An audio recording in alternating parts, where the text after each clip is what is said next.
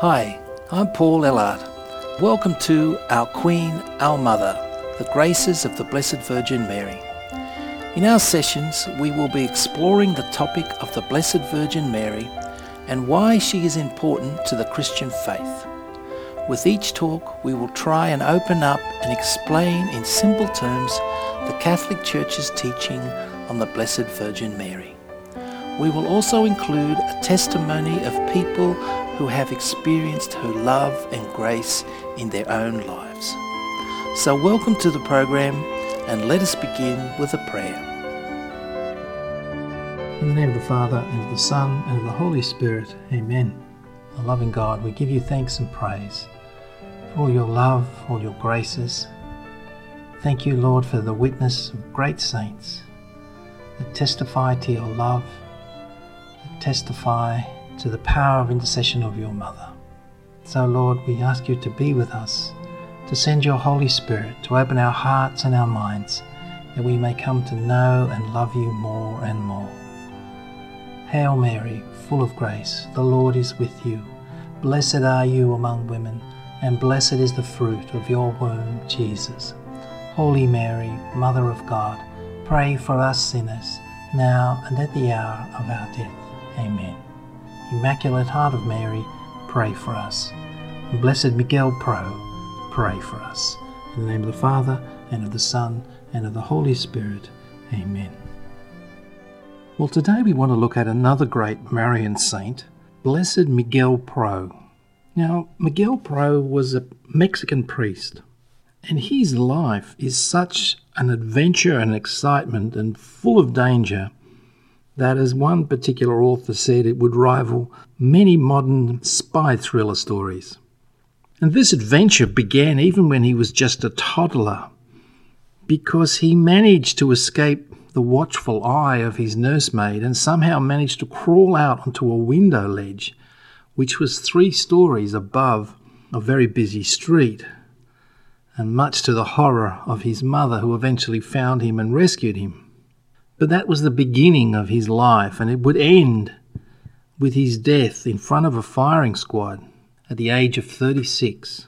And when he died, he held in his hand his rosary beads. So he had a great love for Our Lady. Miguel Pro was born on January the 13th, 1891, in Mexico. His father worked as a mining engineer, and when Miguel was still a baby, the family moved to Mexico City. One day, a well meaning woman who took a particular liking to Miguel gave him some fruit, but he seemed to have some kind of an allergy to it because he developed a poisoning from it and became violently ill and was very near to death.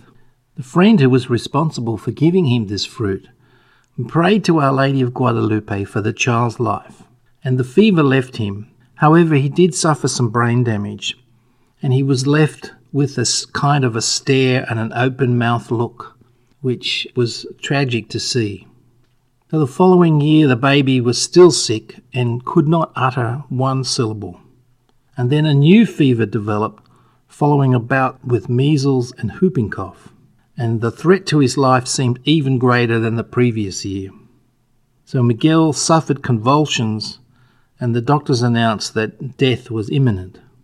So the family gathered sadly around the child's bed to wait for the end, when suddenly his father snatched the child from the crib and holding the baby out towards an image of a Lady of Guadalupe, cried out, My mother, give me back my son.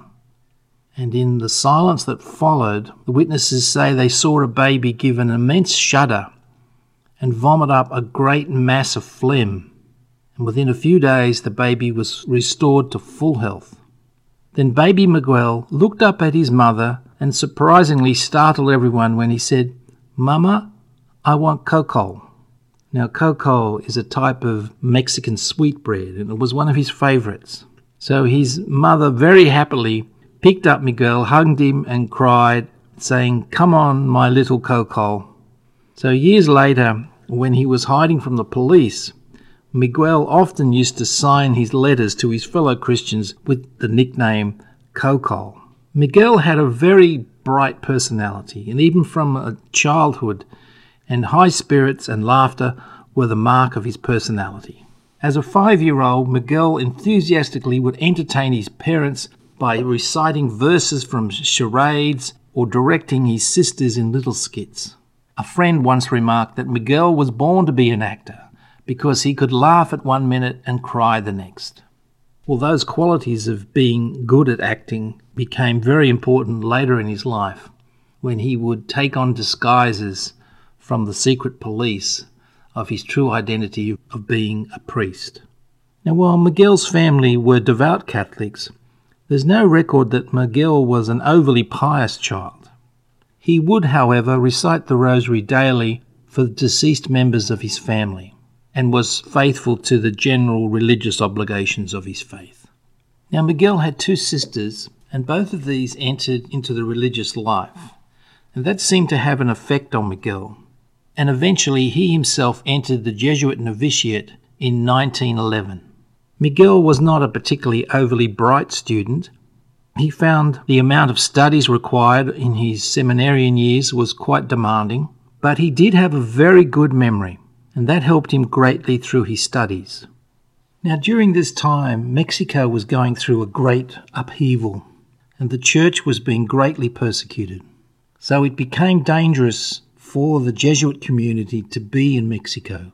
So he and the other seminarians, they escaped from Mexico to Texas and made their way to California and then to Spain, Nicaragua, and finally Belgium, where he completed his seminarian studies and finally was ordained a priest in Belgium on August 31st, 1925. In some ways, it was quite a sad day for him because while all the other seminarians had their family around them, Miguel Pro's family was back in Mexico. And so after the ceremony, he went back to his room and he laid out the photographs of his family on the table and blessed each of them from the bottom of his heart. Now, Miguel's health was not good, and he had a number of operations on his stomach to try and alleviate the terrible pain and loss of weight that he experienced. But he would offer it all up to God and surrender to the will of God. He said once, I pray almost all day and during most of the night, and then after this I find myself refreshed. But in the end, Miguel's health was not improving, and so his Belgian superiors decided to send him back to his home in Mexico, in the hope that at the sight of his home his health would improve. If not, he would at least have the consolation of dying near his loved ones. Now, it's highly probable that Miguel's superiors did not realize how severe the political situation in Mexico had turned. It had gone from bad to worse. But for his part, Miguel believed that it was his mission to spend the rest of his life bringing Christ to his countrymen without counting the cost or worrying about the danger. So before leaving for Mexico, Miguel asked his superiors and he received permission to visit Lourdes. Now, Miguel regarded that as one of the happiest days of his life. He wrote this about Lourdes I was at the feet of my mother and felt very deeply within myself her blessed presence and action. For me, going to Lourdes meant finding my Heavenly Mother, speaking to her, praying to her, and I found her, spoke to her, prayed to her. So we can see that Miguel Pro had a great devotion to Our Lady. So in 1926, when Miguel Pro returned to Mexico, he found himself in the height of this political terror where the Catholic Church was facing great opposition and persecutions through constitutional amendments and legislation which severely restricted public worship. So, any Catholic priest who would dare to continue to serve the sacraments such as communion, baptism, confession, confirmation, and marriage risked not only persecution and torture but even arrest and execution. So Miguel Pro then had a real adventure for God. And to live out his priestly life, he had to evade the police in any way possible in order that he may minister to the physical and spiritual needs of the people. So, travelling via bike and acquiring all sorts of disguises, such as dressing as a mechanic or a servant or even of a worldly businessman, he was able to carry out his duties, such as administering the sacraments and attending to the needs of his people. So while the soldiers and the police had their guns and rifles, Miguel Pro had the greatest of all weapons, as he once stated in reference to the crucifix Here is my weapon. With it alone, I have no fear of anyone. So, with the churches closed, Miguel took on many disguises so that he could carry out his ministry in secret. He would come in the middle of the night dressed as a beggar to baptize infants, bless marriages, and celebrate Mass. He would appear in jail dressed as a police officer to bring Holy Communion to condemned Catholics. When going around fashionable neighborhoods to obtain help for the poor, he would show up at the doorstep dressed as a fashionable businessman with a fresh flower in his lapel. Many of his exploits would rival those of the most daring spies. However, in all of this, Miguel Pro remained obedient to his superiors and was filled with joy in serving Christ, his King. There's stories about him of being chased by the police and him jumping into a taxi cab and then jumping out of the cab, telling the cab driver to continue driving so that he could get away. There was another story of him walking down the street and the police following him, being suspicious of him. And he turned to someone he knew in the street and said, Quick, pretend to be my lover so the police are not suspicious. I'm a priest. So, using these disguises, then, he was able to administer the sacraments. It's an amazing record that Miguel Pro was able to give Holy Communion to some 300 people each day, and confessions were heard in half built houses in darkness, and retreats were held in garages. And once, when the police found him at the entrance of a house to where he was supposed to say Mass, he posed as a police officer, showing them an imaginary badge and remarking, There's a cat bagged in here, and passed into the house and out again with his cassock under his arm. So while the prisons were filling up and priests were being shot, on three successive First Fridays, Miguel Pro gave the sacrament to 900, 1300, and 1500 people. And in all of this, Miguel Pro kept his outgoing, joyful, happy nature. And this happiness came from the fact that he loved Christ and wanted to serve him and his people and the church. So then, towards the end of 1927, the police finally managed to catch him. In fact, they actually caught him earlier, but they let him go, not knowing who he was. But this time, someone tried to assassinate the President of Mexico. In November of 1927, Miguel Pro was eventually caught, and along with his brother, both of them became the scapegoat for an assassination attempt on the corrupt future president. The government authorities linked Miguel Pro and his brother to the crime through an old used car that belonged to one of the brothers. Now, even though the authorities were well aware of the fact that the brothers were innocent, they were both found guilty for being Catholic priests and because Catholic priests were considered to be enemies of this corrupt regime, the government had an ulterior motive for convicting Miguel and his brother. So, without due process or trial, the brothers were condemned to die. They were innocent of any crime. They were only guilty of being Catholic priests. So, on the morning of November 23, 1927, Miguel Pro was led from his cell to the location of his execution and it didn't matter to the police or the soldiers that just beyond the wall a man was shouting out that he had in his hands a stay of execution that would free the brothers. The shouts were ignored, and Miguel Pro was led to his death. And as he was led to his death, one of the policemen responsible for his capture asked for his forgiveness, which Miguel Pro freely gave. So, just minutes before he was to be executed, Miguel Pro asked to be able to pray as a last request. So during this short amount of time, he kneeled upon the hard, uncomfortable ground, right in front of the bullet ridden wall where he would soon be executed. And in submission to God's will, he accepted his fate.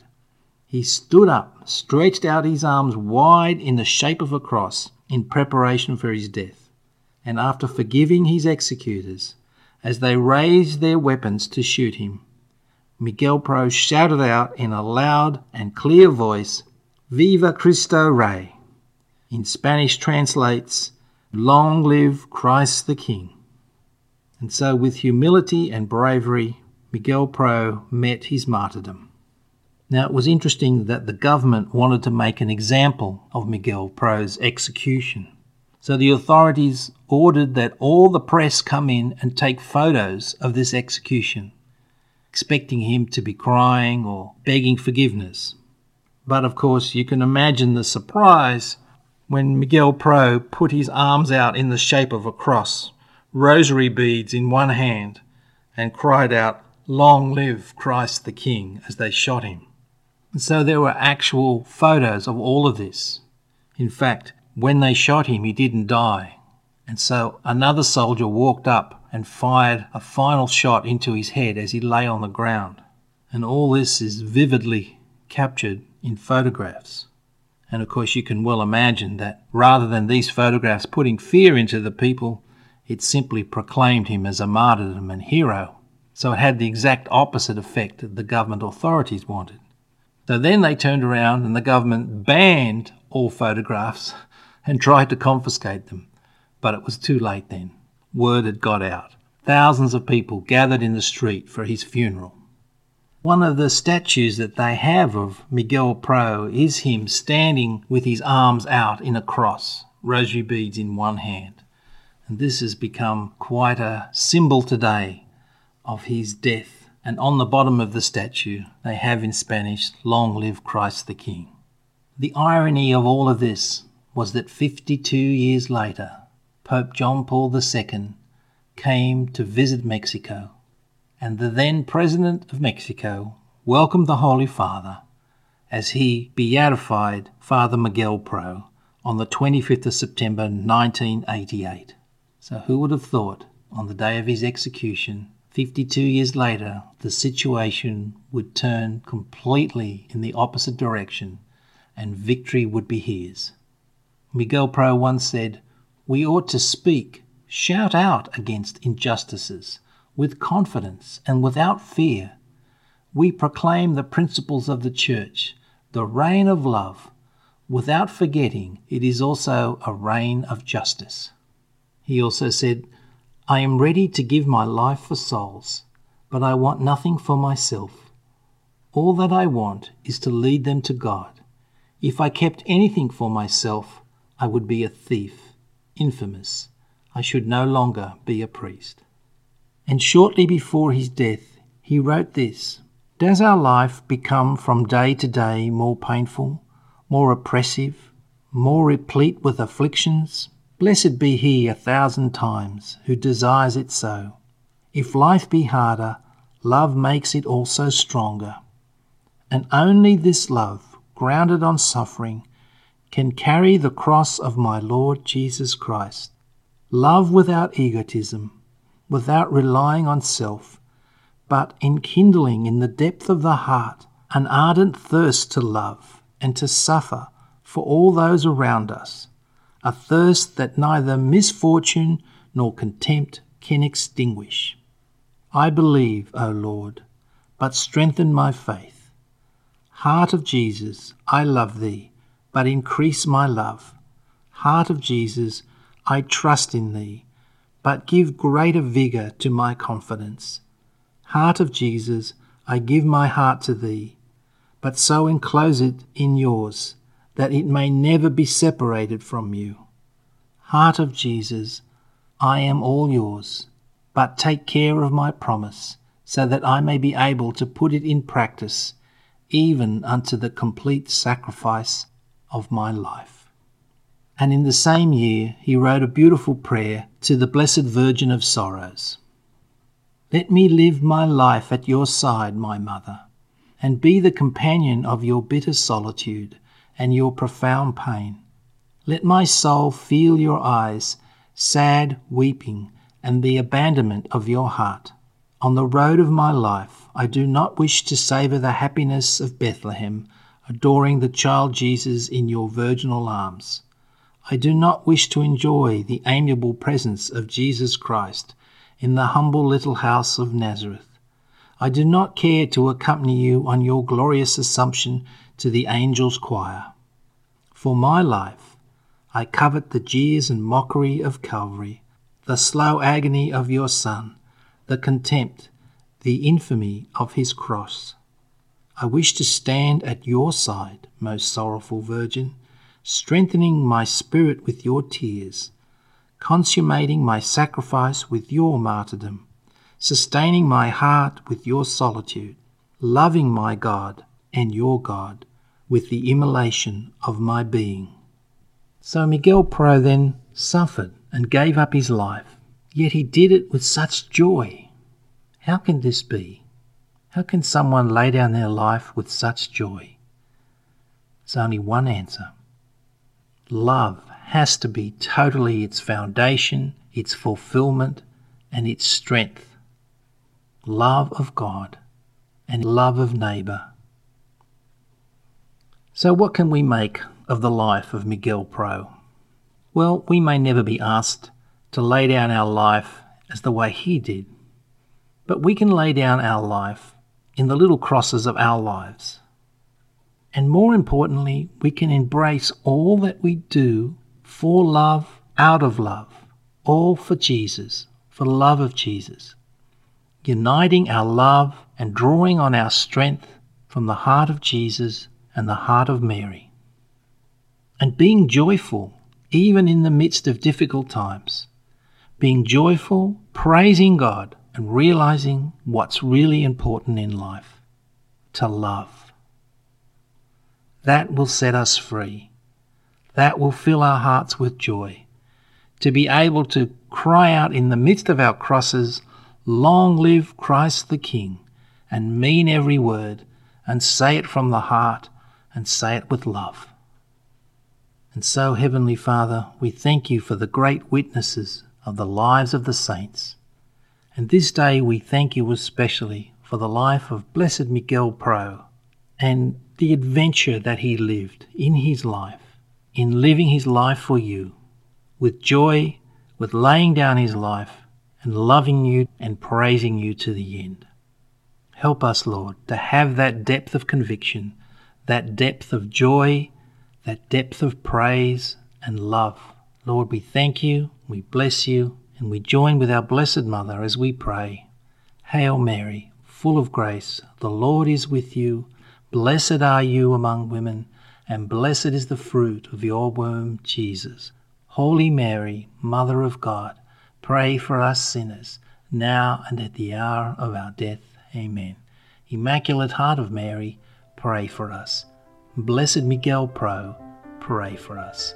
Blessed Pope John Paul II, pray for us. In the name of the Father, and of the Son, and of the Holy Spirit.